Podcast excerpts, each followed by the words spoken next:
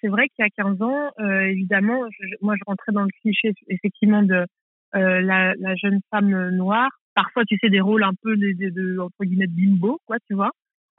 alors que alors que moi, j'étais pas du tout euh, très timide, très pudique sur mon corps, etc. Donc ouais, j'ai eu ça au, tout début, c'est vrai.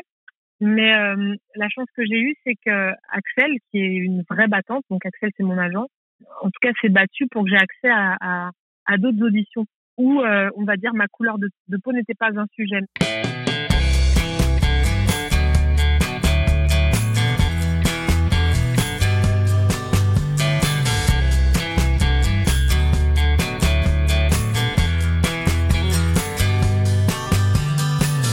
Bonjour à tous, vous écoutez Cadavrexki, le podcast qui décompose un parcours inspirant. Pour ce nouvel épisode, je reçois une artiste à la fois chanteuse et comédienne. Révélée dans la série 10%, elle est actuellement à l'affiche du dernier film de Nicolas Vanier, Champagne. Elle vient également de publier son nouveau single, Tabou, sous son propre label Moyo Productions. J'ai le plaisir d'accueillir Stéphie Selma.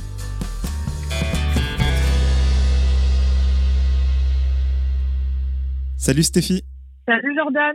Comment ça va? Ça va, hein, ça va plutôt bien. Euh, on est en plein dans euh, le lancement de, de, Tabou, mon nouveau titre. Donc euh, il y a eu un peu un passage par toutes les émotions, tu vois le, le grand trac, le, la joie, l'excitation. Donc, euh, je suis un peu dans ça en ce moment. Bah, écoute, je suis très content de te recevoir. Pour ne rien cacher à ceux qui nous écoutent, on s'était déjà parlé pour Maison de Terre, donc ton premier morceau. Et c'est Ouais, également euh, notre ami commun euh, Thomas qui m'a recommandé de, de t'inviter. C'est vrai? Parce que tu le verras à la fin de l'entretien, tu auras droit aussi. Je demande à mes invités de me conseiller une personnalité à inviter à mon micro. Et lui, tu as été euh, voilà, son premier choix. Mais quel adorable. Oh là là, Thomas. Grand artiste. Euh, allez écouter son dernier titre entre nous. je, je, je fais sa pub euh, dans le sens, mais c'est vrai, c'est un, super auteur, compositeur, interprète, Thomas. Et son EP magnifique, son dernier EP. Euh, et son dernier titre, moi, ça a été un gros coup de cœur pour moi cette année euh, entre nous. Donc, euh, si vous avez l'occasion d'aller le découvrir, allez-y, quoi. Vraiment, vous ne regretterez pas. Et je ne peux que confirmer ce que, ce que tu as dit au sujet de son EP. Et te concernant, voilà, il y a pas mal d'actualités euh, côté cinéma, côté musique, bien sûr. Mais avant toute chose, euh, je voulais te féliciter pour le réévénement que tu as partagé avec les personnes qui te suivent. Tu vas être maman.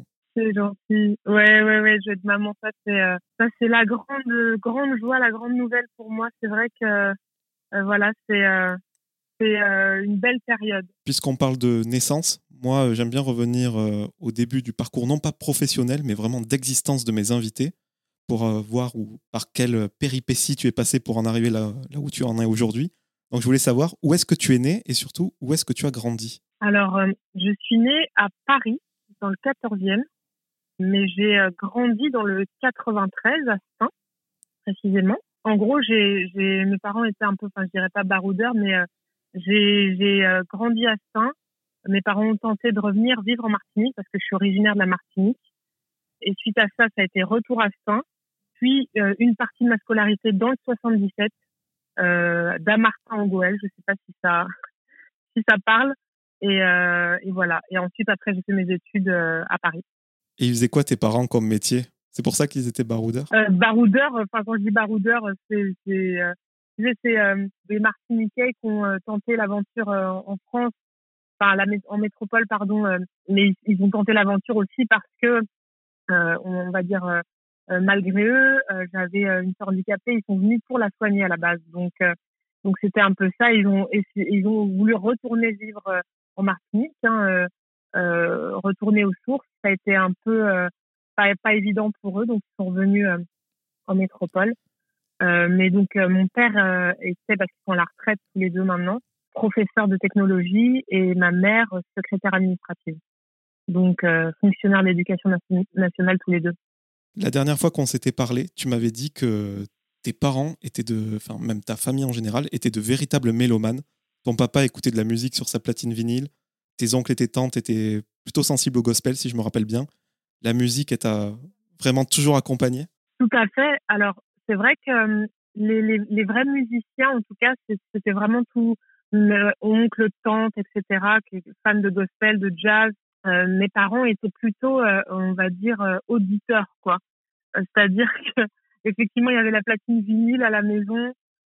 Et donc, ça, pouvait, on pouvait passer de, groupes traditionnels antillais, à la voix, tu vois, Cassav, euh, aussi bien Michel Berger, à du euh, Earth Fire parfois. Donc, ouais, c'était assez éclectique, on va dire. Bon, là, je vais te ressortir une archive que, à laquelle tu as droit à chaque fois. Mais c'est vrai que tu as participé à l'école des fans. Pour la petite anecdote, non pas pour chanter, mais pour gagner des jouets et rencontrer Dorothée. Pour ceux qui se souviennent, il y ah avait bah, des montagnes de jouets devant les enfants. Si je parle de ça, c'est pour montrer que voilà, la musique, depuis le plus jeune âge déjà, tu, chantais quoi. Tout à fait. Je, chantais très faux, mais euh, bah, je pense que j'étais, j'étais tellement tétanisée cette émission, c'était vraiment. Euh, tu sais, quand tu es derrière ta télé, que tu es petit, tu te dis euh, waouh, ça a l'air, ça a l'air génial. Mais moi, j'étais une grande, grande timide de nature. Je me suis retrouvée là, j'avais euh, plus du tout la notion du temps. J'avais juste peur, en fait. Euh, mais euh, c'était un sentiment très marquant.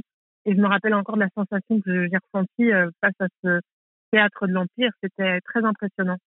En plus, toi, tu as dit tu, voulais Dorothée, mais tu as chanté avec Pierre Bachelet. C'est pas forcément un artiste pour les jeunes, quoi. Bah non, mais à l'époque, tu sais, je, ne sais pas si tu te souviens, je sais pas quel âge t'as, Jordan. On a, j'ai 33 ans. T'as 33 ans, donc t'as as connu aussi un, peu quand même l'école des femmes, j'imagine. Bien sûr.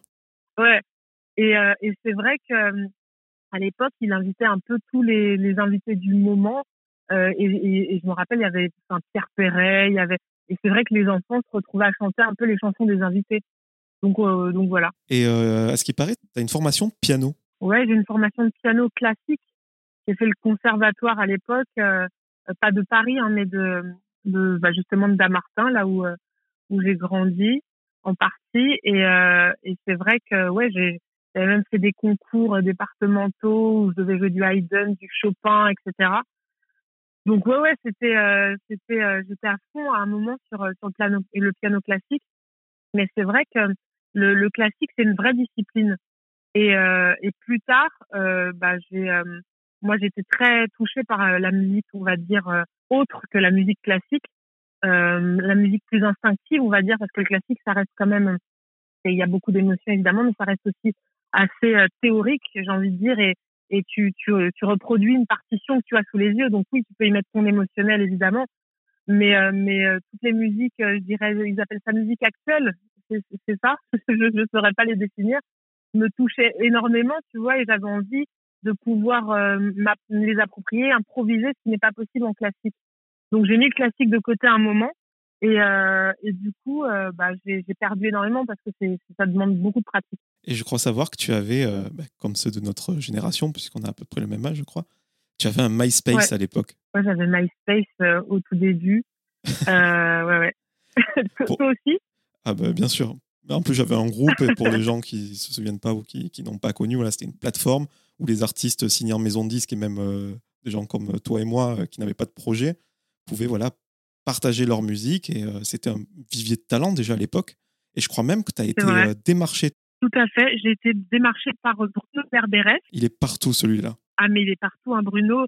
ça fait un petit moment que je l'ai pas vu, mais mais c'est lui qui fait notamment les castings de The Voice et qui a fait les castings de, presque toutes les comédies, comédies musicales qui existent sur sur Paris et en France. Et, effectivement, Bruno m'avait contacté et à l'époque c'était pour c'était pour Sol en cirque qui était une comédie musicale qui était écrite par Zazie. Et j'étais venue faire l'audition, ça avait fonctionné. Et dans la foulée, il m'avait euh, recontacté pour une pièce de euh, de Laurent Ruquier, qui était mise en scène par Alain Sachs, avec les chansons de Charles Aznavour qui s'appelait Je me voyais déjà, qui était montée par Jean Rachid, qui s'occupe aujourd'hui de, de Grand Corps Malade notamment, et la fille de d'Aznavour, Katia Aznavour. Et là, on parle beaucoup de musique, donc euh, un peu paradoxal parce qu'on te connaît surtout par le, cinéma et la télévision actuellement. Mais euh, j'ai fait quelques recherches et je crois que le théâtre, le jeu ont toujours été là. Tu as écrit un scénario en sixième et même organisé un casting. Carrément, quoi. Mon Dieu, les gros dos. bah c'est génial, moi, je dos, Jordan, je sais pas comment tu as trouvé. non, mais c'est drôle que tu me dis ça parce que c'est vrai que effectivement, c'est quelque chose que je, je, je, je, zappe, tu vois, et quand on me rafraîchit la mémoire sur ça, je me dis c'est fou, quoi effectivement, c'était avec mes amis euh, de l'époque. J'avais écrit un scénario, mais vraiment euh, approximative, hein, approximativement, pardon. Comment ça s'appelait encore? C'était c'était l'histoire d'une jeune femme qui rêvait de chanter, qui avait été adoptée Bon, bref, je, je, je, je, me rappelle plus précisément de, de, quoi ça parlait, mais on avait fait un casting dans le collège et on, on prenait ça très au sérieux, hein, très très au sérieux. Évidemment, ça ne s'est jamais monté.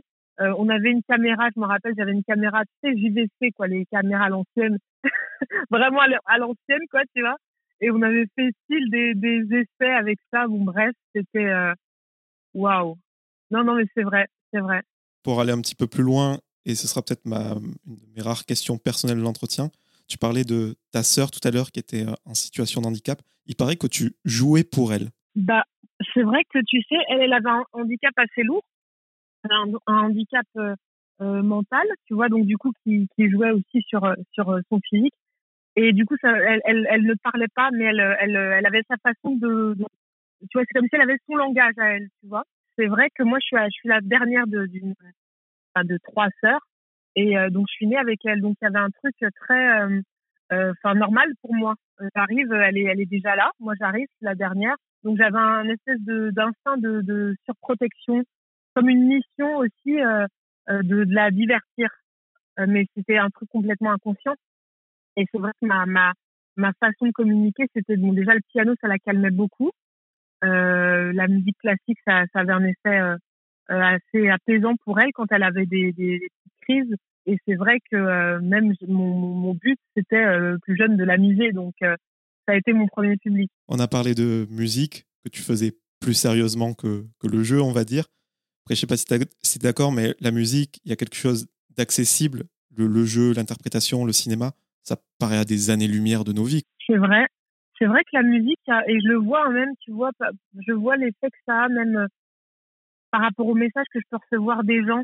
Euh, le, le, cinéma, il y a comme, euh, comment dire, un, une vitre, tu vois, qui, qui sépare les gens, tu vois, de les uns des autres, on va dire.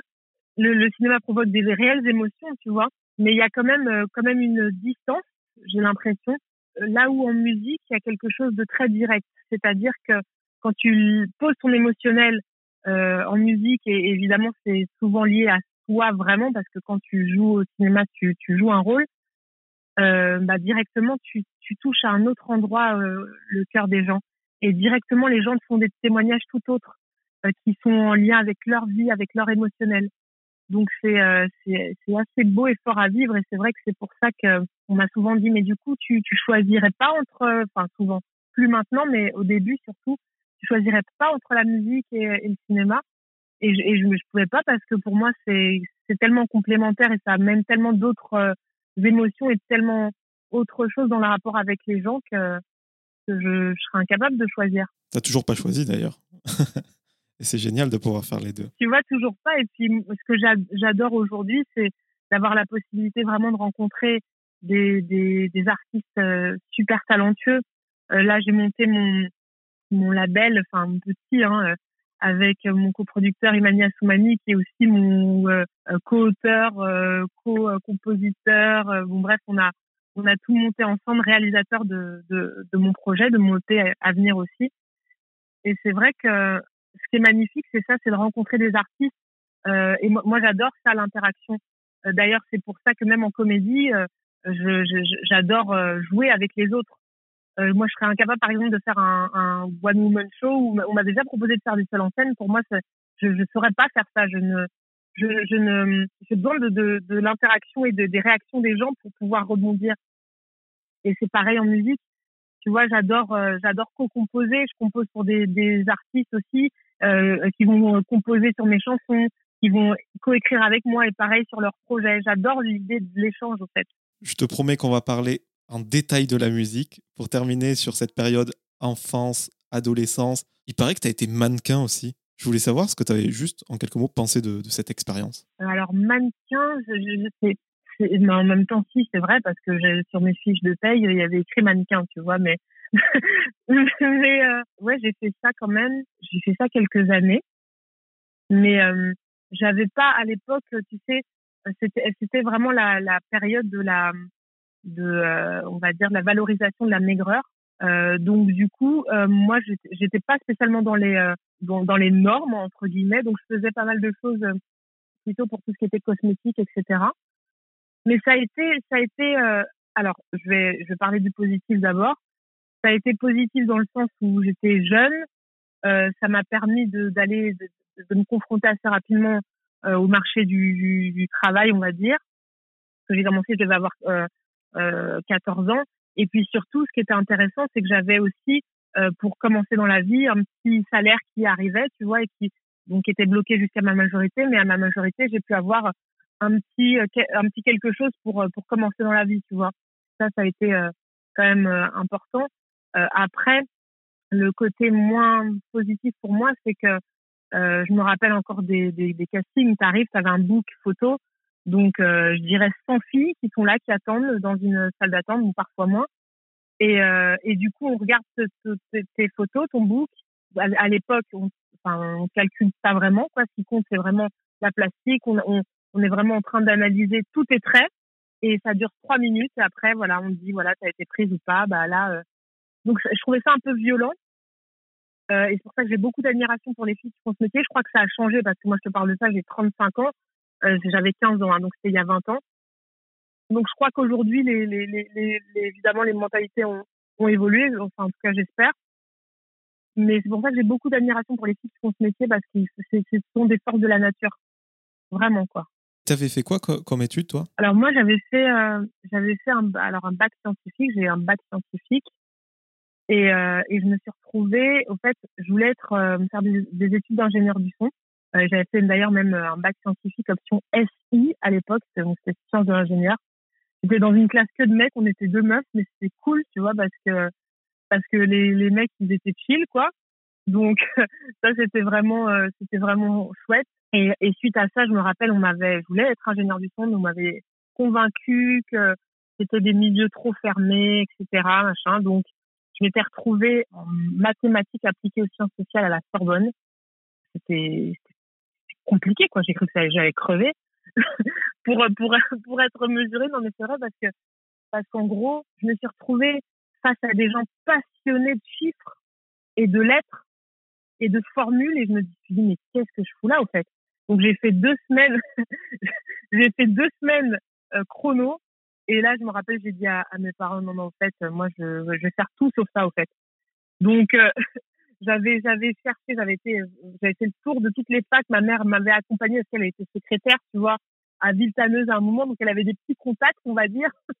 donc, et, elle était surtout très dans l'administratif et tout. Et, euh, et, euh, et je me rappelle, j'avais trouvé une place en sciences économiques. Donc c'était moindre mal pour moi, tu vois, c'était un peu plus général. Et j'avais, j'ai fait deux années et au bout de ces deux années, j'ai eu euh, Cirque qui est arrivé. Et donc, du coup, dès que j'ai eu ce contrat, j'ai, euh, j'ai lâché la fac et, euh, et j'y suis jamais retournée. Seul un cirque écrit par Zazie. Tu nous as parlé de Je me voyais déjà. Tes premiers rôles, bah, comme Fanny Sidney, tu m'as confié que tu avais écouté l'émission qu'on avait enregistrée ensemble. C'est une série pour TF1, une série quotidienne en plus. J'imagine que ça génère un stress. TF1, c'est une grosse machine, il y a un rythme de travail intense. Comment tu l'as vécu? Franchement, j'étais en stress total. J'étais en stress total parce que euh, ce qui s'est passé, c'est que sur Je me voyais déjà, Nathalie Lucien, qui est directrice de casting, était venue voir un spectacle et m'avait proposé de passer l'audition. Et c'était pour jouer le rôle de jumelle, tu vois, donc c'était deux rôles. Une complètement introvertie et une complètement extravertie. Et je passe les essais, et moi je zappe, je me dis, bon, euh, tu vois, c'est comme si pour quelqu'un qui a jamais tourné de sa vie, c'est comme si tu passes les essais et, euh, et c'est fini. C'est comme, c'est comme si tu as fait le film, tu vois. Donc, je retourne à ma vie. Et un mois après, euh, Nathalie m'appelle, oui, fini, voilà, c'est pour dire que c'est bon, tu, tu commences la semaine prochaine. Je lui dis, mais, mais de quoi il s'agit? J'avais, quand je te dis que j'ai fait un blackout, j'ai, zappé. Moi, j'étais en studio à ce moment-là, je me rappelle, avec Frédéric Castal, qui est une, une artiste euh, suédoise. Je me rappelle, je lui avais même dit, mais c'est une blague. Elle me dit, bah, ah bah non, c'est une blague. Enfin, tu as été prise, tu commences dans deux semaines. Je dis, mais... Donc j'étais en hallucination. Je me suis dit, bon, ok. Donc je, commence dans deux semaines et je, faisais, je me voyais déjà au même moment, tu vois. Donc j'étais euh, le soir au théâtre et, euh, et je tournais la journée sur cette série qui s'appelait Seconde Chance. C'est sur euh, trois mois. Moi, je jouais le rôle d'un guest, du coup. Guest, ça veut dire que tu n'es là que pour une courte période. Et du coup, c'était c'était assez stressant dans le sens où c'était une quotidienne et qu'il fallait être très productif parce qu'on tournait énormément de, minutes utilisables par jour et, et, les textes aussi changeaient au dernier moment. Donc moi, j'étais dans une situation de stress ultime. Je n'ai même pas pu regarder la série parce que je voyais mon stress au fait quand je jouais, tu vois. Mais, euh, mais ça a été une expérience très euh, enrichissante dans le sens que ça m'a permis d'apprendre et, de directement tester mes limites.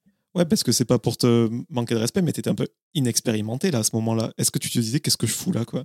Mais complet, en fait, c'était mon rêve de, de, de, jouer dans un film ou une série. Mais moi, j'avais simplement fait, enfin, simplement, c'est déjà beaucoup aussi parce que tu te confrontes aux gens, évidemment, quand tu fais du théâtre. Mais là, c'était encore autre chose. Tu as, toute une équipe, à 60 personnes. Allez, action. Ok, d'accord. Euh, tu répètes. Et puis à l'époque, tu sur, euh, sur Seconde Chance, on, on, faisait une à deux répètes max et on tournait une à deux prises, tu vois. Si la première prise était bonne, c'était réglé. Donc, euh, et moi, je me disais, mais c'est nul ce que je viens de faire, purée. Donc, non, je te jure, j'étais vraiment dans un stress euh, absolu, mais c'est cette série qui m'a permis d'avoir mon, enfin, tu vois, de rencontrer mon agent. C'est c'est quelqu'un qui est à la production, euh, Sandrine euh, Roux, à qui je fais un, gros bisou, qui a fait venir mon agent de l'époque, Laurence Couder, qui m'a recruté. Après, entre-temps, Laurence, elle est partie au Costa Rica et c'est son assistante, Axel Cyril Lefebvre, qui a récupéré, on va dire, ses comédiens qui, euh, qui est devenu mon agent et qui l'est euh, encore après 15 ans. Tout à l'heure, tu parlais de la différence entre le mannequinat euh, d'il y a 20 ans et aujourd'hui. aujourd'hui, à la télévision ou au cinéma, on essaie de faire en sorte de voir des personnages et d'aborder des sujets qui correspondent vraiment à une photographie peut-être plus réaliste de la société telle que nous la connaissons. Aujourd'hui, ça avance, mais ça n'a pas toujours été le cas. Et à mon micro, j'ai eu la chance de parler à des comédiens comme Pascal Legitimus, Youssef Hd, côté humoriste Donald Jacksman. Il disait qu'il devait se battre deux fois plus qu'un blanc pour avoir un rôle au ciné.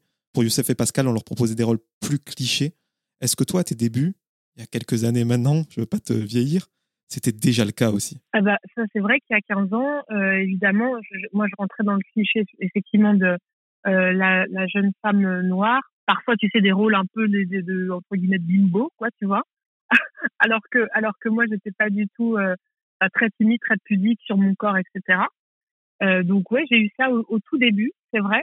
Mais euh, la chance que j'ai eue, c'est que Axel, qui est une vraie battante, donc Axel c'est mon agent, en tout cas s'est battu pour que j'ai accès à, à, à d'autres auditions où euh, on va dire ma couleur de, de peau n'était pas un sujet, mais elle, elle a été confrontée évidemment à ça. Je me rappelle une fois, je ne sais plus pour quel projet c'était, c'était une amie qui m'avait dit oui Stéphie, euh, il y, a, y a tel projet, le perso c'est toi, faut absolument que ton agent te mette, mette sur le coup et tout c'est une fille de, de, 23 ans, etc., machin. Et donc, j'en parle à mon agent et directement, elle contacte euh, la prod, etc. Et, euh, et là, elle se reçoit, euh, oui, mais on cherche pas une femme de couleur. Et là, elle, elle dit oui, mais c'est pas le sujet du, film, en fait. Là, quand on quand on lit le scénar, c'est plus une énergie qu'on cherche, c'est plus. Et donc eux, ils avaient en tête ça, et, et, voilà. Donc ça, je l'ai entendu au début. Euh, je l'ai pas entendu trop. Je pense qu'elle m'a peut-être épargné aussi. Et, et assez, assez rapidement, ça s'est transformé parce que j'ai eu euh, la chance de rencontrer donc déjà Fabrice Eboué et Thomas Gijol pour euh, Casse Départ. Donc là, oui, c'était le rôle d'une d'une antillaise. Donc euh, oui, donc là, c'était euh, le sujet, c'était la couleur pour le coup. Enfin, le, le sujet, c'est-à-dire euh, ma couleur était importante. Suite à ça, j'ai rencontré Maurice Barthélémy pour euh, très dans ma activité. Et Maurice Barthélémy, lui, ce qui était ce que, ce que j'ai adoré, c'est que donc lui avait vu Casse Départ et, et euh, dans, dans, le personnage, il a, il a, il a décrivé comme une Mona Lisa des temps modernes.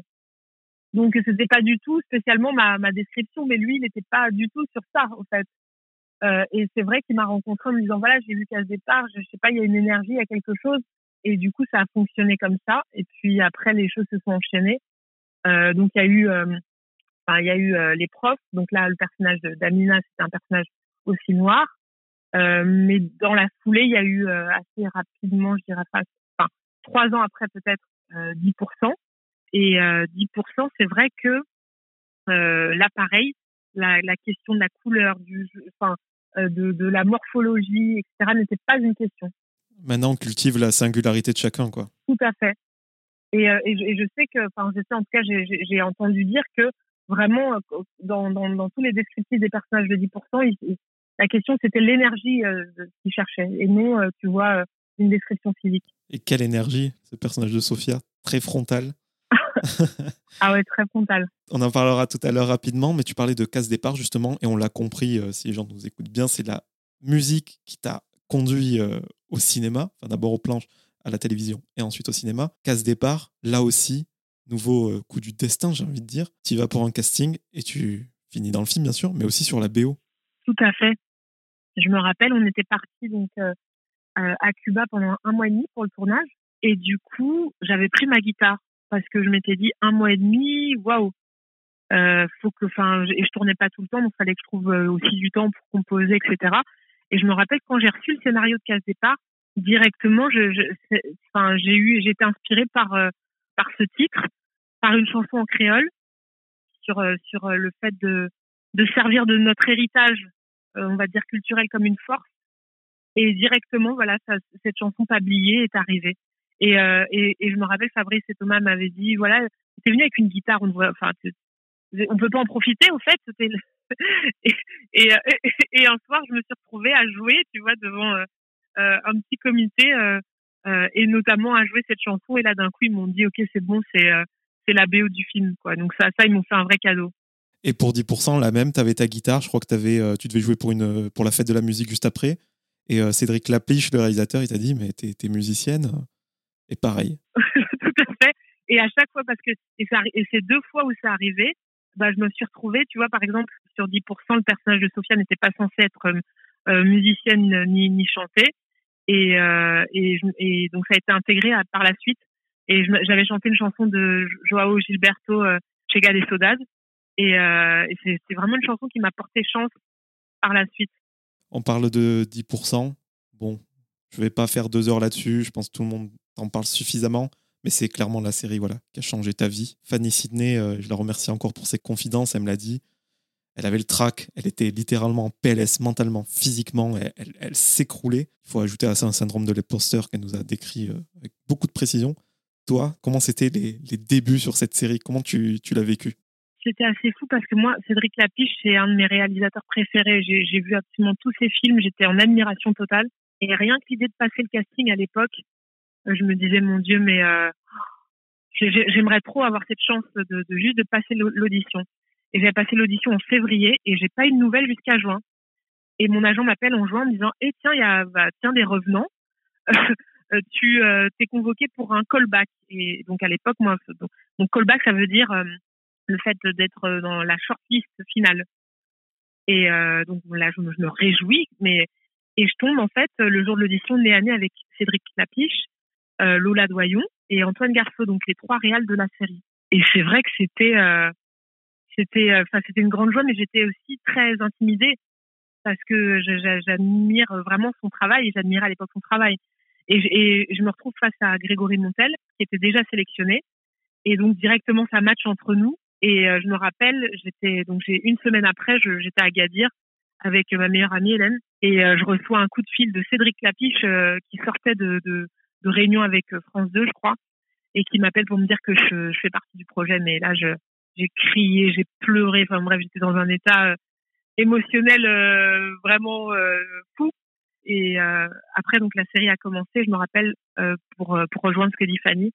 Je me rappelle de la première lecture avec tous les acteurs récurrents. Donc on était là avec Cédric Lapiche, Chola, Doyon, Antoine Garcet, tous les acteurs récurrents. Et je les voyais tous en lecture jouer et là, les bouffées de chaleur ont commencé. Oh là là, c'était chaud. Je me disais, donc je vais enchaîner derrière, euh, derrière euh, eux là comme ça. Et c'est vrai que j'avais, à chaque fois que je devais intervenir, mon cœur s'emballait parce que je me disais, mon Dieu, mais oh, ça m'a mis une pression tellement j'ai trouvé super bon, quoi. Bah en tout cas, euh, toi, visiblement, tu as fait l'affaire puisque tu es resté toute la série. En plus, ton personnage a vraiment été réajusté en saison 3, si je ne dis pas de bêtises. Ce côté musique qui est apparu, plus d'importance. Bref, ça, ça, devait être un, un kiff, j'ai envie de dire. Et en plus, euh, apparemment, c'est pas fini. Tu me l'avais déjà confié il y a deux ans pendant l'interview. Là, ça semble concret. Il y a un unitaire euh, qui va bientôt euh, voir le jour, je crois. Bah, c'est ça. Bah, pour nous, c'est c'est tellement joyeux. Franchement, c'est on est très impatients. On n'a rien lu pour l'instant. On sait que c'est en écriture, que qu'a priori le tournage est prévu pour le printemps prochain. Mais la vérité, c'est que c'est toujours une joie de se retrouver. Vraiment, c'est c'est l'expérience où, où euh, à chaque fois c'est c'est la grande joie parce qu'on a finalement et, euh, on a nos vies ont changé à tous euh, grâce à cette série vraiment. Donc il y a un truc très particulier Et il y avait déjà, avant même que, la, série n'ait ce succès, sur le plateau quelque chose d'assez magique euh, et, on va dire euh, évident entre nous. Pour poursuivre ce que tu dis, il y avait la vie sur le plateau, donc au moment où vous la tourniez et que les gens ne la connaissaient pas. Ensuite, il y a eu la sortie, tout simplement, quand tout le monde y adhérait, le succès que l'on connaît. Et puis j'ai l'impression qu'il y a eu une troisième vie c'est euh, cette arrivée sur Netflix, ce succès à l'étranger, cet Emmy Award, tout ça à rebours. Comment, comment tu, l'as vécu, toi et, tout le reste de l'équipe? Ça a été assez. Euh, cette, série, elle, elle, va de, de, surprise en surprise.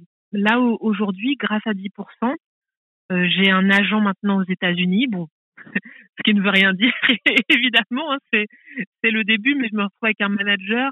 J'ai, j'ai été contactée notamment, effectivement, comme beaucoup d'entre nous, quoi, par plusieurs euh, agents managers euh, aux États-Unis, euh, à Londres, et j'ai tourné dans un film qui va sortir en fin d'année qui s'appelle The Magic Flute sur l'œuvre de Mozart. Produit par Roland Emmerich. Tout à fait. Donc c'est quand même c'est quand même quelque chose. Je me suis retrouvée à tourner à Munich. j'ai joué avec euh, Iwan Rheon de Game of Thrones. C'est quand même fou en fait de, de dire qu'une série euh, euh, française, enfin ouvre euh, autant autant de portes. Et c'est vrai que je me suis même retrouvée à, travailler à Londres aussi. Donc il y a y a quelque chose d'assez d'assez fou avec cette série et qui et parce qu'il y a des gens qui la découvrent seulement maintenant. Donc, et, et, comme tu dis, on a le premier tournage c'était 2014, on est en 2022. Et il y a, aux États-Unis, il y a eu une espèce de une découverte de la série, je dirais il y a il y a deux trois ans.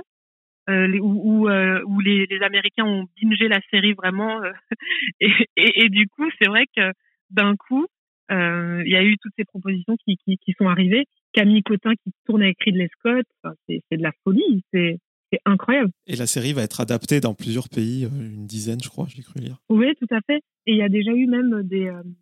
il y a, en Inde, il y a eu un, un genre de. On, on dit remake, une adaptation. à Londres, c'est sorti il n'y a pas très longtemps mais, euh, mais au Canada aussi. Les Canadiens, c'était les premiers. Donc, euh, c'est quand même fou.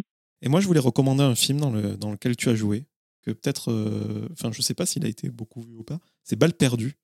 Très, ah. Tu as un rôle très éloigné du registre dans lequel on a l'habitude de te voir. Là, tu joues, pour que les gens se rendent compte, un personnage froid, taiseux, et qui pilote à plus de 140 km/h, je crois. Euh, ça, ça, a dû, ça, a dû, te changer, tu vois, un, rôle comme ça. Et puis j'imagine que c'est super galvanisant pour toi que tu fais ce métier pour ça aussi. C'était super. Franchement, c'était en plus c'était avec euh, les potes, quoi, la famille, Alban Lenoir, avec qui j'avais tourné dans Anti-Gang avant, et c'était juste super euh, dans le sens où très éloigné de, de ma vie. Et là, d'ailleurs, on a tourné le, le bal perdu 2, bah, c'était là, là, à la fin de l'année dernière, ouais, qui va sortir bah, en fin d'année, et où mon père prend tout, enfin une autre ampleur et même émotionnellement et tout. Donc ça a été super intéressant euh, à, à faire. Et c'est vrai que ça c'est une aventure pareille, balle perdue, qui, qui, a rencontré un vrai beau succès international via Netflix. Et euh, du coup, là, Netflix a commandé euh, la, trilogie, donc il y, a, y, a, un troisième volet qui va être tourné également. C'est vrai que c'est un métier très riche dans le sens où perpétuellement tu rencontres de, des, nouvelles personnes qui que tu n'aurais pas rencontrées euh, spécialement si tu faisais pas ce métier. Donc, c'est les métiers artistiques, pour ça, c'est juste magnifique.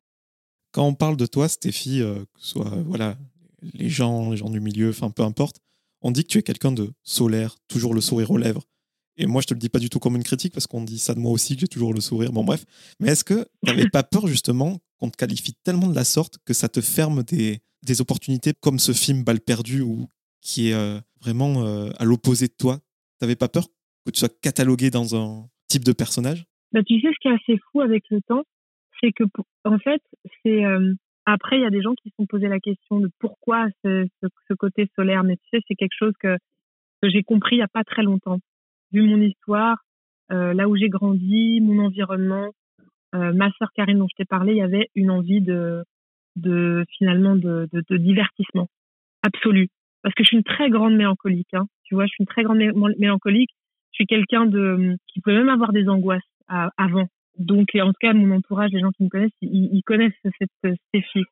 Donc, cette envie de, de perpétuelle joie, d'ailleurs, qui m'a fatiguée, hein, pour, en toute honnêteté, euh, c'était, j'ai l'impression comme une survie, tu vois, parce que parce que l'envie de, de l'envie d'amener de, la joie, de la, de la, du bonheur dans, dans ma vie, tu vois, donner la chance de, de, de vivre de, de, belles choses. Donc c'était comme un automatisme inconscient. Après, avec les années, j'ai compris que ça pouvait, tu vois, que ça c'était dans ma nature, ça c'était dans mes automatismes, comme je disais, et que ça pouvait me servir, mais aussi me desservir parce que certaines personnes pouvaient profiter de ça. Et, euh, et quand, quand j'ai compris ça, ça m'a permis aussi de d'être juste avec mon émotionnel. Et du coup, euh, et, et, du coup aujourd'hui, je pense, euh, bah voilà, 35 ans, euh, bientôt maman. Euh, L'ancrage, c'est devenu quelque chose de très important pour moi d'être euh, ancré et juste avec ce que je ressens. Et si j'ai envie de, de, de donner du love, j'en donne. si je, si je suis euh, dans un mood moins euh, moins enjoué, bah je, je prends ce, mood-là, tu vois, et, et, ça m'a permis étonnamment de, de me faire mieux comprendre, parce que justement doser avec ce que je pouvais ressentir au moment où, où je le vivais.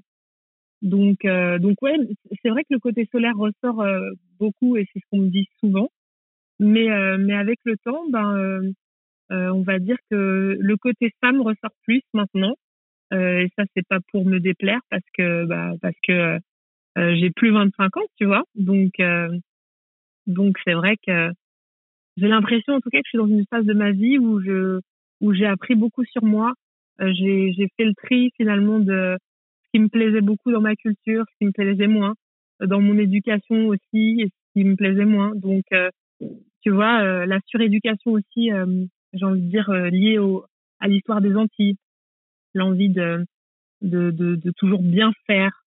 Je me suis débarrassée de ça aussi. Et ça, et c'est vrai que ça enlève du poids sur les épaules. La transition toute trouvée parce que je voulais te parler de la musique. Donc tu es française d'origine martiniquaise, tu vis en Belgique et euh, apparemment c'est en te rendant à Kinshasa, donc euh, un lieu très fort culturellement et lié aux Antilles dans les rythmes, l'énergie. C'est en te rendant là-bas voilà, que tu as eu un, déclic euh, qui a été, je crois, le voyage de ta vie pour te paraphraser, et là où tu t'es pleinement investi dans ton projet musical. Complètement, ça a été une vraie, vraie révélation parce que j'avais jamais été euh, euh, avant en Afrique noire euh, et, je voulais y aller depuis des années. Et euh, ça a été vraiment l'opportunité qui m'a fait comprendre beaucoup de choses sur euh, sur moi, sur mon histoire, sur l'histoire des Antilles même, sur le lien qu'il y avait entre le Congo particulièrement et les Antilles culturellement, tu vois, musicalement. Pour te donner un exemple, euh, tu vois, euh, euh, la musique congolaise dans les mariages aux Antilles et, les, et, et, et même les fêtes, c'est très présent. Et, et vice versa, quand je suis allée au Congo, j'entendais énormément de zouk, des cassaves, des, des vraiment du zouk love, etc. L'histoire de, de, des Antilles et, et, et, du Congo, finalement, il y a, y a un vrai lien qui, qui doit se faire parce que déjà culturellement et musicalement, il y a déjà des vraies similitudes. Et j'ai eu une vraie révélation en allant là-bas, c'est la sensation de me sentir chez moi, dans un endroit où j'avais jamais mis les pieds finalement. Mais après, est-ce que, est-ce que mes ancêtres euh, venaient de là-bas? Très certainement, tu vois. Je sais que j'ai, une tante, euh, j'ai une tante historienne euh, qui avait fait des recherches et qui, qui avait compris que, que nos, nos ancêtres venaient d'Angola et du royaume Congo à l'époque avec un cas, tu vois. Donc, donc, donc ça a été vraiment pour moi une vraie révélation et je me dis c'est quand même dommage que, que le lien entre entre les Antilles et et, euh, et le Congo en particulier ne n'est pas plus évident. Tu vois ce que je veux dire? Et euh, mais, mais je ne perds pas espoir. Hein. J'ai l'impression que cette nouvelle génération très très curieuse aussi, tu vois, de, de, leur de leur histoire euh, est en train de créer le ce changement. Et pour faire le ce lien entre la, Martinique et le Congo, il y a Moyo Productions, ton label, dont le ton premier morceau Maison de Terre, co-composé par Imani Assoumani écrit par Camille Yembe, si je n'écorche pas les noms, euh, est sorti. Et voilà, c'était un morceau, on en avait parlé ensemble, euh, on va le dire, en dehors des formats, mais qui prône une musique euh, aux influences solaires, comme tu le décris depuis tout à l'heure. C'est ça, ce, lien, en fait. C'est ça, c'est tout à fait ça. Et c'est vrai que Maison de Terre, ça a été, je me rappelle, on l'a composé comme ça. Imani avait un début de, prod, et puis bah, j'ai posé ma guitare par-dessus, et puis ça s'est fait comme ça assez naturellement. Camille Mb, qui elle est métisse aussi congolaise, donc on a vraiment, on va dire, allié nos forces. Hein. Comme je te disais, euh, pour moi, l'échange dans l'artistique et surtout dans la musique, c'est essentiel. Et, et Maison de Terre est, née, est, née pardon, assez instinctivement. Et c'est grâce à Maison de Terre que j'ai décidé de me, de me jeter dans la gueule du loup, du gentil loup, euh, euh, et, et de me de me confronter au, au, public et ça a été une, une magnifique expérience parce que les, les retours ont été vraiment très encourageants, très beaux. Les gens m'ont donné beaucoup beaucoup d'amour et je me suis dit non, pour ces raisons-là, n'aie plus peur et vas-y et présente-toi tel que tu es. Et euh, non seulement il y a eu un, un écho, euh, d'autant plus que le morceau est sorti pendant le confinement et euh, tu as vraiment une équipe de tueurs autour de toi parce qu'on t'a beaucoup vu, je trouve, pour le morceau. 700 000 écoutes sur, sur Spotify, presque 800 000, là je regardais. Et important de le dire parce que tu vois, on s'est lancé comme ça à l'époque sans distributeur, donc via TuneCore, et là on, on atteint euh, le million sur euh, enfin toutes plateformes confondues. Et pour nous c'est juste exceptionnel de se dire que que la musique a, a ce pouvoir là on le sait hein, tu vois mais mais de se dire qu'en indé de la maison ce morceau a, a, réussi à arriver dans, dans, dans tous ces foyers. Et, euh, et même parfois à l'étranger je reçois énormément de messages du Brésil du Canada de même enfin du Liban parce qu'ils sont assez fans de de chansons françaises là-bas de Singapour. Enfin c'est vrai que cette chanson ça a été incroyable pour ça. De ta position au cinéma, même si tu mets tout ton cœur et toutes tes tripes dans ton interprétation, tu restes quand même tributaire d'un scénario, euh, d'un texte euh, pour le fond, d'axes de caméra et autres contraintes techniques pour la forme. Là, la musique, incontestablement le terrain de, le plus sincère d'expression. La seule limite, c'est ton imagination. T'as plus de carcan. Ça a été facile à faire tes propres titres? Bah, ça, a été, euh, ça a été quand même quelque chose, hein, parce que tu sais, comme tu dis, moi, j'avais acquis aussi des mécanismes de jouer des rôles. Hein. Quand tu fais ça pendant 15 ans et que là, on, te dit, bah maintenant, c'est toi, montre-nous qui tu es. Et, en plus, lié à ma pudeur naturelle, ça a été quand même un exercice. Là où Imani m'a vraiment beaucoup, beaucoup aidé pour ça et m'a parfois bousculé euh, gentiment évidemment, mais pour réussir à, à sortir euh, ma vérité. Et c'est d'ailleurs pour ça moi que j'ai eu un vrai coup de cœur pour euh, Imani l'artiste parce que quand j'ai entendu ses premières chansons, c'était quelqu'un qui était tellement dans sa vérité que, que ça m'a touché au cœur comme, euh, comme jamais et que j'ai voulu euh, qu'on travaille ensemble. Et je voulais essayer en tout cas euh, d'atteindre au plus proche cette vérité. Donc c'est ça a été un vrai exercice, et, mais ça a été très bénéfique même dans ma vie perso, dans le sens où, où ça m'a permis de me confronter à moi-même et, et aux choses que je voulais pas voir spécialement de moi aussi, tu vois. Donc ça a été un chemin, euh, un chemin, euh, comment dire, assez, euh, assez bouleversant, même pour moi. En plus, bouleversant parce que tu rencontres des gens, tu as mis l'accent tout à l'heure pour le cinéma, mais j'imagine que c'est pareil en musique. Ce qui t'intéresse, voilà, c'est l'interactivité, les gens, échanger. Et aussi, voilà, avec Moyo, je, pense que tu veux mettre visible des projets qualitatifs où chaque artiste peut travailler sa singularité. Est-ce qu'il y a des projets déjà sortis sous le nom de Moyo? Est-ce qu'il y en a qui vont arriver bientôt? Comment ça se passe? Alors, il y en a qui vont arriver bientôt. Là, on est vraiment en train de travailler euh, dessus. J'espère pouvoir euh, avoir la possibilité de revenir t'en parler au moment voulu. Mais c'est vraiment, tu sais, on est dans le développement vraiment. Donc, euh, il y, a, y, a, le projet de Camille MB, dont on s'occupe, qui avait écrit Maison de Terre. Donc, Camille, qui est auteur, compositeur, interprète.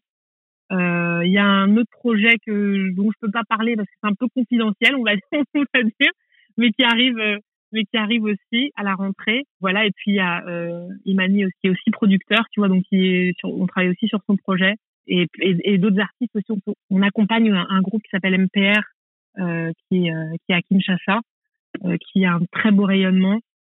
Euh, voilà, et, et d'autres artistes dont, dont je peux pas encore parler maintenant, mais mais voilà, c'est c'est assez riche parce que ce sont des projets aussi très différents les uns des autres, mais le leitmotiv, c'est, c'est le cœur qu'on y met, tu vois. Et euh, vraiment, on essaye, on essaye de, de d'aller, enfin en tout cas jusqu'ici, on a, on a été vers des projets qui nous ont touchés euh, au, au, plus profond du cœur et euh, ça, c'est vraiment notre ligne directive. Je crois savoir que tu as fait un petit passage en maison de disque. Tu as senti très vite que c'était pas pour toi. Tu avais besoin de quelque chose de plus artisanal, un cocon, petit côté famille? Ouais, c'est ça. Je pense, je pense que après, je sais qu'il y a, des maisons de disques qui, font du très très bon boulot, hein, tu vois. Donc moi, je suis pas du, genre à, généraliser, euh, mais c'est vrai que hum, moi, je sentais que j'avais besoin d'aller à mon rythme. Et une maison de disques, eh ben, elle doit faire euh, des résultats par année, tu vois ce que je veux dire. Et, c'est normal, hein, c'est des, des, grosses boîtes qui tournent, tu vois. Donc, euh, je savais que moi, c'était c'était pas le rythme qu'il me fallait. Après, j'ai rencontré des, des chouettes gens aussi hein, là-bas avec qui je suis toujours en contact, tu vois. Euh, mais là, du coup, pour pour Tabou, ce qui est, ce qui est génial avec Maison de Terre, c'est que bah, on a on a on a reçu des, des des, des, belles propositions aussi même de maisons de disques tu vois qu'on a mais ouais pour le coup ça ça peut ça peut paraître étonnant mais en même temps c'est pour ça que je dis vraiment que moi je suis pas je suis pas quelqu'un de de euh, d'extrême tu vois. Je me dis euh, tout dépend des gens avec qui tu, tu travailles euh, et enfin des gens et, et de l'énergie et de ce qu'ils ont envie au moment euh, où tu le fais etc tu vois. Donc mais là grâce à Maison de Terre au fait on a on a rencontré un un label euh, indé qui s'appelle Yotanka Records et euh, avec qui là on, on est parti euh, dans l'aventure Tabou, mais donc sur la distribution et notamment. et c'est vrai que donc l'idée de rester indé c'est très important pour nous, mais d'avoir quand même un soutien, d'avoir Yotanka comme soutien, c'était quand même intéressant, tu vois. Donc donc c'est pour ça que je, je, dis que les maisons de disques, je sais que ça va à certains, et puis il y a maison de disques et maison de disques, voilà. Euh, c'est comme tout dans la vie. Du coup, Stéphie, on va parler de Tabou, ce single, euh, deuxième extrait du coup euh, de cette EP apparaître. Et je voulais tout simplement que tu nous en parles un, petit peu plus dans le détail et surtout des collaborateurs qui t'ont aidé dans, dans, ce projet. Bah, c'est vrai, tu vois, comme, comme je te disais, moi, c'est vrai que le travail d'équipe, c'est quelque chose, le partage, on va dire, de manière générale dans l'artistique, c'est quelque chose qui, qui, compte pour moi. Euh, même en comédie, j'ai je, besoin d'être en interaction avec euh, avec les autres. Et, euh, et sur Tabou, donc on a on a parlé d'Imani, mais il y a aussi un, un artiste que j'adore qui s'appelle Jali. et d'ailleurs petit big up Jali parce que là il vient de sortir un titre qui s'appelle Sans gravité. Je vous invite à aller l'écouter. Et Jali a participé à la co-compo et et co-auteur de, de, Tabou également avec Imani. Avec un magnifique clip, vraiment, je vous encourage allez le, découvrir. Ah, c'est gentil. D'Elisa Baudouin, merveilleuse réalisatrice. Qui a produit notamment le clip de Terre Noire, l'Infini, euh, que j'ai reçu aussi. Terre euh, Noire, Vianney. Vianney, le dernier. November Ultra. Enfin, bref, c'est vraiment euh, une, une, jeune réalisatrice dont, enfin, dont je vais parler parce que moi, j'ai été très touchée par son travail. J'avais découvert le clip de Mon idole de Gianni. Euh, donc elle, elle, a, elle a fait ce clip à la pellicule, mais d'une poésie. Et c'est quelqu'un qui a une vraie vision artistique. C'est quelqu'un qui est passionné. Euh, encore une fois, et ça c'est ce qu'on veut faire avec Moyo. Et c'est vrai que euh, directement, Elisa me suis dit bon, je la contacte. J'ai contacté en direct. Je me rappelle, j'avais même pas encore fini le P, mais juste pour lui dire, lui témoigner le fait que j'adorerais travailler avec elle. Et, et quand Tabou est arrivé, j'ai envoyé le titre et et elle m'a fait ses retours et directement on s'est dit bon allez on y va quoi. Mais c'est quelqu'un vraiment euh, une jeune réalisatrice à suivre. Et ce qui est fou c'est que euh, quand on écoute la chanson et qu'on voit le clip, on sent que tu lui as laissé euh, libre cours à son imagination pour faire sa propre interprétation de ton titre. Mais tu as tout dit. Tu as tout dit. Et, c'est vrai que directement, je me suis dit, si je, je vais vers quelqu'un comme Elisa, qui a une vraie personnalité artistique, il faut qu'elle puisse s'exprimer librement. Et, euh, et ça, ça a été euh, automatique pour moi. Je me suis dit, ou sinon, je vais voir quelqu'un d'autre, tu vois. Et, euh, et, et, vraiment, j'ai, je me suis laissée emporter par euh, par sa poésie. elle, elle, elle voulait vraiment exprimer le tabou avec tous ces symboles que je trouvais très très forts et justes. Et vraiment, je lui ai fait confiance. Et toi, tabou, la chanson, qu'est-ce que tu as voulu raconter dans, dans ce titre? Bah, le tabou, j'ai l'impression que c'est quelque chose qui, qui, est tellement encore ancré dans nos vies parfois, tu vois, dû à parfois la culture, l'éducation, des non-dits, des choses qu'on peut, voilà, qu'on qu'on peut ou ne pas faire. Et moi, je sais que ça a pu, dans ma vie, euh, m'handicaper parfois. Et, euh, et, et je veux me libérer de ça aujourd'hui. Euh, et je m'en suis libérée. Euh, je me suis libérée de la, on va dire des 80% de, de, de, mais mais il y a encore du taf quoi tu vois. Parce que euh, bah on a chacun notre euh, je dirais euh, ADN et puis notre subconscient parfois même notre la mémoire familiale qui fait qu'il y a des choses que tu t'interdis toi-même tu sais même pas pourquoi. Et donc c'est vraiment ça que je voulais exprimer. Le fait de se libérer de ça pour pour essayer d'avancer d'avancer au mieux dans sa vie Tu nous avais parlé de Maison de Terre, qui parlait voilà, de la liberté euh, d'une femme. Là, il y a Tabou. Je me souviens qu'en 2006, il y avait eu Avec les anges, en hommage aux victimes du crash d'avion de la West Caribbean. Tu continueras toujours d'écrire sur euh, voilà, ce qui te touche au plus profond de toi, quel que soit le, sujet Bah ouais, en tout cas, je me dis qu'en musique, c'est euh, très important. C'est vraiment mon moyen d'expression le plus libre. Donc, c'est là que je dois, je dois y laisser. Je dois y laisser de moi et de, de ce qui me touche. Et peu importe ta notoriété, euh, peu importe euh, le statut que tu as acquis avec 10%, euh, là, avec la musique, tu vises vraiment un, public différent. On ne vient pas te voir pour une histoire ou, un scénario. Là, c'est vraiment d'autres sens qui sont en éveil. Tu, le ressens, ça? Oui, je le ressens que ça touche d'autres gens. Mais du coup, c'est vrai que là, je me présente tel que je suis. Donc, je me dis ceux qui, ceux qui sont touchés par, par ça, c'est bah, peut-être ceux qui, vont peut-être rester sur le bateau euh, le, plus longtemps possible parce que parce qu'un rôle, évidemment, tu, peux toucher quelqu'un dans un rôle, mais un rôle qui est à l'opposé de ce que tu es dans la vie. Donc c'est un peu ça, ouais. En tout cas, je sais pas ce que mon avis vaut, mais euh, moi je trouve que tu prends vraiment le temps de définir euh, la couleur de ton identité musicale. Là, il y a deux morceaux, ça commence à s'étoffer. Le premier, c'était une mise à nu, la musique était aérée. Bref, je trouve que tout est intelligent dans ton projet. Donc j'ai vraiment hâte de découvrir la suite. J'ai vraiment hâte de oh, non, je le pense sincèrement. Et en plus, il y a cette EP dont tu parles en filigrane depuis tout à l'heure, à la rentrée du coup. Tout à fait. Cette EP qui est prévue euh, pour, euh, pour la rentrée, qui est finie, mais euh, tu sais, en, en éternel, je dirais pas insatisfaite parce que c'est pas mon cas. Hein. Je, suis, je suis quand même quelqu'un de qui sait s'arrêter. Mais donc, cette EP est finie, mais c'est vrai qu'on est toujours en création. On est toujours, toujours en, en train de créer.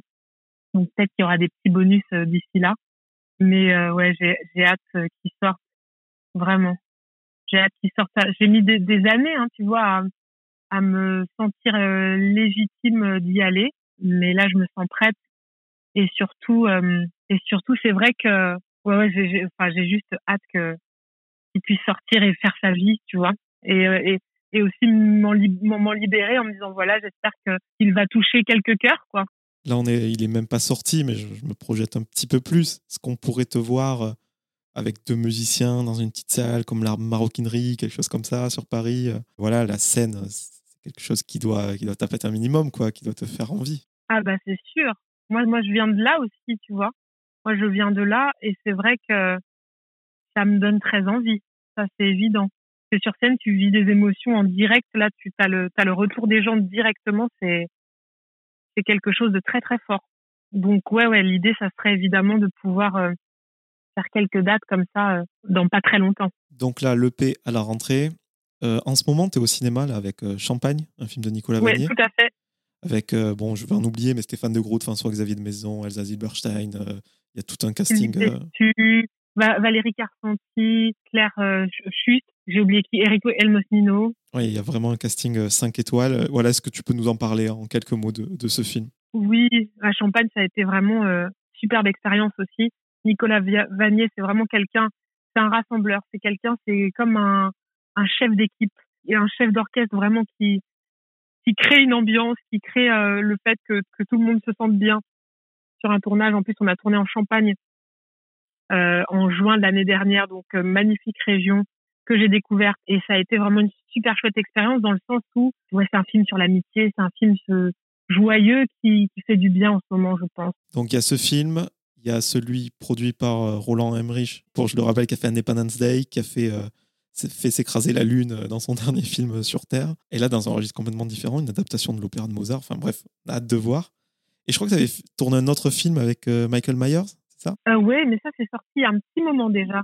Euh, c'est un film euh, américano-israélien, euh, donc qui est sorti un peu aux États-Unis, euh, en Israël. C'est un film d'auteur, hein, vraiment. Donc il y a, y a voilà, c'est malheureusement il n'y a pas eu de distrib en France, mais c'est un super chouette film aussi à faire.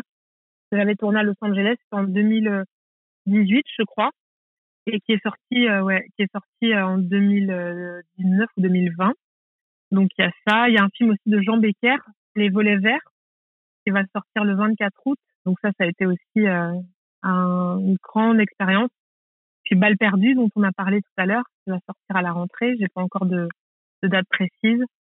Donc, euh, ouais, ouais, de, de belles choses à venir. Stéphie, pour terminer cet entretien, je vais te poser quelques petites questions rafales pour encore mieux te connaître. Ok. Je voulais savoir si tu avais une routine matinale incontournable. Euh, incontournable, euh, je dirais, moi, la nourriture, c'est super important dans ma vie. Donc, mais j'essaye, tu vois, pour en ce moment, par exemple, euh, période de, de, très intense et très dense, de me faire euh, mon petit bol euh, de flocons, muesli, granola, fruits frais, machin, etc. Donc ça, c'est ce qui me booste et mon petit jus gingembre, citron, miel, voilà. Est-ce que tu as une peur irrationnelle? La peur irrationnelle, je crois pas. J'avais très peur des serpents mais euh, sur le sur le tournage de Casse Départ, je me suis, euh, enfin, je, je me j'ai surmonté ma peur. Et depuis, je j'en ai pas recroisé, hein, je t'avoue, mais mais euh, depuis, je crois que c'est moins moins exagéré. J'en voyais, je voyais un serpent en image, je, je pouvais bondir, tu vois. Est-ce que tu as eu un coup de cœur culturel récemment, que ce soit un film, une série, un artiste, une expo, peu importe? Coup de cœur pour une jeune artiste qui s'appelle Stace, bruxelloise. Alors bon, on a un petit lien de parenté, certes, mais euh, ah, franchement, elle est à découvrir. Elle est, elle est incroyable et elle a sorti son EP euh, il y a, euh, je dirais, je vais pas dire de bêtises, peut-être deux, deux, trois mois. Et elle est juste incroyable. Je voulais te demander, donc c'est la même question que j'ai posée à Thomas. Ouais. Est-ce que tu aurais quelqu'un à me conseiller, que ce soit ton ami ou pas, peu importe son degré de notoriété, pour que j'invite à mon micro et qu'on fasse le même exercice euh, qu'on a fait ensemble tous les deux. Ah, alors attends, mais ben, du coup, moi, Thomas, euh, c'est gros big up pour Thomas déjà, hein, comme, mais j'en ai, déjà, ai déjà parlé pour euh, voilà, absolument écouter son EP qui est magnifique, grand artiste Thomas. Et du coup, ben, je, moi, j'ai envie de reparler de Stace parce que vraiment, c'est une artiste, c'est une artiste incroyable. Elle a, fait tout toute seule. elle, a, elle a fait cette EP seule. Elle se retrouve à faire plein de dates euh, très importantes. Elle a fait la première partie à Bruxelles de November Ultra. Elle est euh, ultra talentueuse, donc j'ai envie de parler d'elle. Et, euh, et aussi, mais c'est pas pour tout de suite, mais ça arrive bientôt de Camille MB. Vraiment, j'ai hâte que vous découvriez cette artiste. Elle est vraiment incroyable. C'est une, une auteure, une auteure incroyable. J'ai voilà. Donc Camille MB, le problème c'est que vous n'allez pas pouvoir la découvrir tout de suite parce qu'il y a pas de quoi écouter dans l'immédiat, mais ça va arriver bientôt. Deux dernières questions. À qui aimerais-tu dire pardon? Oh là là, dis donc. Euh, c'est trop intime et, je, pense, enfin, je pense leur avoir dit, tu vois, et mais ouais, c'est un peu trop intime. Ça, c'est là où ma pudeur, euh, tu vois, je me dis un pardon, j'ai envie de, en tout cas, quand je, quand je les ai dit dans ma vie, c'était vraiment face à, la personne et, en toute intimité, vraiment, et en toute, en toute humilité, vraiment, je me suis, euh, tu vois. Et pour terminer, tout simplement, fort de tout ce qu'on a évoqué jusque-là, je voulais savoir si professionnellement, tu étais euh, heureuse à l'instant T. Est-ce que tu avais atteint une sorte de quiétude, de plénitude? Là, vraiment, je suis dans une phase euh, de ma vie euh, où je me sens en paix, je me sens heureuse, pleine de gratitude. Je sais que c'est la vie, tu vois, c'est fluctuant. Il y a eu des moments plus difficiles. Là, je suis dans une, une vraiment belle phase. J'ai envie de remercier, tu vois remercier le ciel pour ça. Je suis pleine de reconnaissance et vraiment, je, voilà, j'espère que ça va durer. j'espère que ça va durer. Hein. C'est pas, on sait que, on sait que c'est pas la vie, c'est des hauts, des bas, mais là vraiment, je suis dans une, une vraiment une belle période et euh, et, euh, et j'en profite pleinement. Ben, merci beaucoup, Stéphie. Merci à toi, Jordan.